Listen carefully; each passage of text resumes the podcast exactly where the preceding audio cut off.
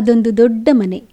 ಆ ಮನೆಯ ಅಡಿಗೆ ಮನೆಗೆ ಹೊಂದಿಕೊಂಡ ಹಾಗೆ ವಿಶಾಲವಾದ ಉಗ್ರಾಣವೊಂದಿತ್ತು ಆ ಉಗ್ರಾಣದ ಮೂಲೆಯಲ್ಲಿ ಯಾರ ಕಣ್ಣಿಗೂ ಗೋಚರಿಸದ ಸಣ್ಣ ಬಿಲವೊಂದಿತ್ತು ಆ ಬಿಲದಲ್ಲಿ ಅಮ್ಮ ಇಲಿಯೊಂದು ತನ್ನ ಮರಿಯೊಂದಿಗೆ ವಾಸ ಮಾಡ್ತಾ ಇತ್ತು. ಆಗಾಗ ತನ್ನ ಮೂತಿಯನ್ನು ಬಿಲದಿಂದ ಹೊರಗೆ ತೂರಿಸೋದಕ್ಕೆ ಪ್ರಯತ್ನ ಮಾಡ್ತಾ ಇದ್ದಂತಹ ಮರಿಯ ಬಾಲ ಎಳೆದು ಒಳಗೆ ಕೂರಿಸ್ತಾ ಇತ್ತು ಅಮ್ಮ ಇಲಿ. ನೋಡು ಮಗು, ಅತಿಯಾಸೆ ಕೆಟ್ಟದ್ದು. ನಮ್ಮ ಹೊಟ್ಟೆ ತುಂಬಿದ ಮೇಲೆ ಮತ್ತೆ ಮತ್ತೆ ತಿಂಡಿಗಾಗಿ ಆಸೆ ಪಡಬಾರ್ದು. ಬುದ್ಧಿ ಹೇಳ್ತು ಅಮ್ಮಿಲಿ. ಆದರೆ ಅಮ್ಮ, ಈ ಮನೆಯವರೆಲ್ಲ ಒಳ್ಳೆಯವರು. ನಮಗಾಗಿ ಎಂತೆಂಥ ತಿಂಡಿಗಳನ್ನೆಲ್ಲ ಮಾಡ್ತಾರೆ ಅವರ ಅಡುಗೆ ಮನೆಯಲ್ಲಿ ಅಲ್ವಾ? ಆ ತಿಂಡಿಗಳ ಪರಿಮಳಕ್ಕೆ ಬಾಯಲ್ಲಿ ನೀರು ಬರುತ್ತೆ. ತನ್ನ ಕಷ್ಟ ಹೇಳ್ಕೊಳ್ತು ಮರಿ. ನಿನ್ನ ಕಷ್ಟ ನನಗೆ ಅರ್ಥ ಆಗುತ್ತೆ. ಹಾಗಂತ ಹೊತ್ತು ಗೊತ್ತು ನೋಡ್ದಿನಿ ಮುಕ್ಕೋದಕ್ಕೆ ಹೋದರೆ ಅಪಾಯ ತಪ್ಪಿದ್ದಲ್ಲ. ಇವರ ಮನೆಯಲ್ಲೊಂದು ದೊಡ್ಡ ಕರಿಬೇಕಿದೆಯಲ್ಲ, ಅದಂತೂ ಎಲ್ಲಿಂದನಾರು ಜಿಗಿಯುತ್ತೆ. ಜೋಪಾನವಾಗಿರಬೇಕು.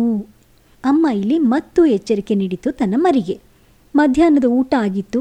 ಎಂದಿನ ಹಾಗೆ ಸಣ್ಣದೊಂದು ನಿದ್ದೆ ತೆಗೆಯೋ ಇರಾದೆಯಿಂದ ಅಮ್ಮಿಲಿ ತನ್ನ ಮರಿಯನ್ನು ಮಗ್ಗಲಲ್ಲೇ ಹಾಕ್ಕೊಂಡು ಚಾಪೆ ಮೇಲೆ ಉರುಳ್ಕೊಳ್ತು ಆದರೆ ಬೆಳಗಿನಿಂದ ಅಡುಗೆ ಮನೆ ಕಡೆಯಿಂದ ಸಿಕ್ಕಾಪಟ್ಟೆ ಪರಿಮಳ ಬರ್ತಾ ಇತ್ತು.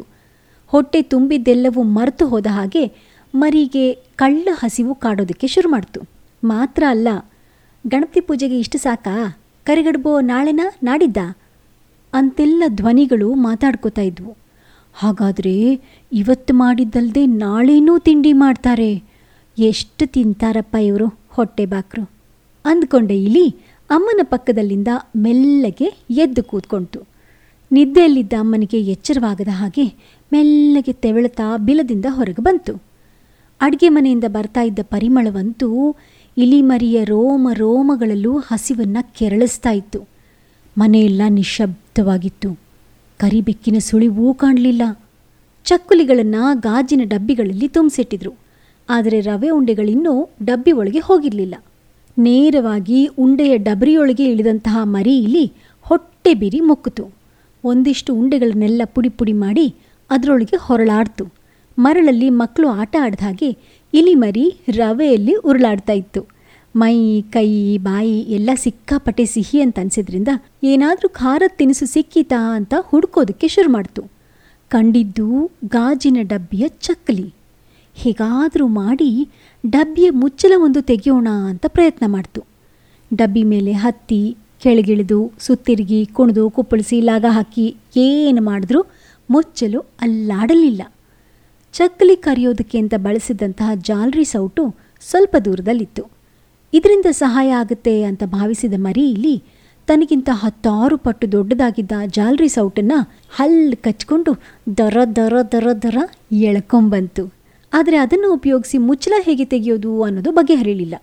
ಆ ಜಾಲರಿ ಸೌಟನ್ನು ನೆಲದ ಮೇಲಿಟ್ಟರೆ ಜಾಲರಿ ಇರುವಂಥ ಭಾಗ ಮೇಲೆದ್ದು ನಿಲ್ತಾ ಇತ್ತು. ಅದನ್ನು ಹೇಗಾದರೂ ಮಾಡಿ ಮುಚ್ಚಲಕ್ಕೆ ತಾಗಿಸ್ಬೇಕು ಅಂತ ಮರಿ ಇಲಿ ಇನ್ನಿಲ್ಲದ ಹಾಗೆ ಸರ್ಕಸ್ ಮಾಡೋದಕ್ಕೆ ಶುರು ಮಾಡಿತು. ಎಷ್ಟು ಪ್ರಯತ್ನ ಮಾಡಿದ್ರೂ ಆ ಸೌಟನ್ನು ಅದ್ರ ಕೈಲಿ ನೂಕೋದಕ್ಕೆ ಆಯ್ತೆ ಹೊರತು ಎತ್ತೋದಕ್ಕೆ ಆಗಲೇ ಇಲ್ಲ. ಈ ಸೌಟು ನೂಕಿದ್ರಿಂದ ಅದಕ್ಕೆ ತಾಗ್ಕೊಂಡಿದ್ದಂತಹ ಚಕ್ಕಲಿ ಡಬ್ಬಿನೂ ಮುಂದೆ ತಳ್ಕೊಂಡು ತಳ್ಕೊಂಡು ಹೋಗ್ತಾ ಇರೋದು ಮರಿಯ ಅರಿವಿಗೆ ಬರಲೇ ಇಲ್ಲ. ಅದು ಗೊತ್ತಾಗಿದ್ದು ಯಾವಾಗ ಅಂತಂದರೆ ಚಕ್ಕಲಿ ಡಬ್ಬಿ ಕೆಳಗೆ ಉರುಳಿದಾಗ. ಗಾಜಿನ ಡಬ್ಬಿ ಮೇಲಿಂದ ಬಿದ್ದ ಹೊಡೆತಕ್ಕೆ ಒಡೆದೇ ಹೋಗಿತ್ತು. ಏನಾಯಿತು ಅಂತಲೇ ಅರ್ಥವಾಗದ ಮರಿ ತಾನೇ ಮಾಡಿದ ಶಬ್ದಕ್ಕೆ ಬೆಚ್ಚಿ ಹೆದರಿ ಅಲ್ಲಿಂದ ಪರಾರಿಯಾಗೋಯ್ತು. ಬಿಲ ಸೇರ್ತಾ ಇದ್ದ ಹಾಗೆ ಅಡುಗೆ ಮನೆಯಲ್ಲಿ ದೊಡ್ಡ ಗಲಾಟೆ ಕೇಳಿಬರೋದಕ್ಕೆ ಶುರುವಾಯಿತು. ಅಯ್ಯೋ ಅಯ್ಯೋ ಅಯ್ಯೋ, ಚಕ್ಲಿ ಉಂಡೆ ಎಲ್ಲ ಹೋಯ್ತು. ಅಂತೆಲ್ಲ ಧ್ವನಿಗಳು ಮಾತಾಡ್ತಾ ಇದ್ವು. ಈ ಗದ್ದಲಕ್ಕೆ ಇಲಿಯಮ್ಮನಿಗೂ ಎಚ್ಚರವಾಯಿತು. ಬಿಲದೊಳಗೆ ನುಗ್ಗಿ ಬಂದ ಮರಿಯ ಮೈ ಮೇಲೆಲ್ಲ ರವೆ ಮೆತ್ಕೊಂಡಿದ್ಕಂಡು ಅಮ್ಮನಿಗೆ ಗಾಬರಿ ಆಯಿತು ಹತ್ರ ಕರೆದು ನೋಡಿದ್ರೆ ಮರಿಯ ಮೂತಿ, ಮೀಸೆ ಎಲ್ಲದರಿಂದನೂ ಸಿಹಿ ಪರಿಮಳ ಬರ್ತಾ ಇತ್ತು. ಮರಿಯ ಕಿತಾಪತಿ ಏನು ಅನ್ನೋದು ಸರಿಯಾಗಿ ಗೊತ್ತಾಗದಿದ್ರೂ ಈ ಭಾರಿ ಸದ್ದಿಗೆ ಇದೇ ಕಾರಣ ಅನ್ನೋದು ಅಮ್ಮನಿಗೆ ಗೊತ್ತಾಯಿತು. ಅದರ ಬಾಲ ಹಿಡಿದು ತಲೆ ಕೆಳಗೆ ನೇತಾಡಿಸಿ ಅಮ್ಮ ಮೂತಿಗೆರಡು ಬಾರಿಸ್ತು. ಇನ್ನೊಂದು ಸಾರಿ ಹೇಳ್ದೆ ಕೇಳದೆ ಬಿಲದಿಂದ ಹೊರಗೋಡಿದ್ರೆ ನಮ್ಮನೆ ಫ್ಯಾನಿಗೆ ನಿನ್ನ ಬಾಲ ಕಟ್ಟಿ ಹೀಗೆ ನೇತಾಡಿಸ್ಬಿಡ್ತೀನಿ, ತಿಳಿತಾ?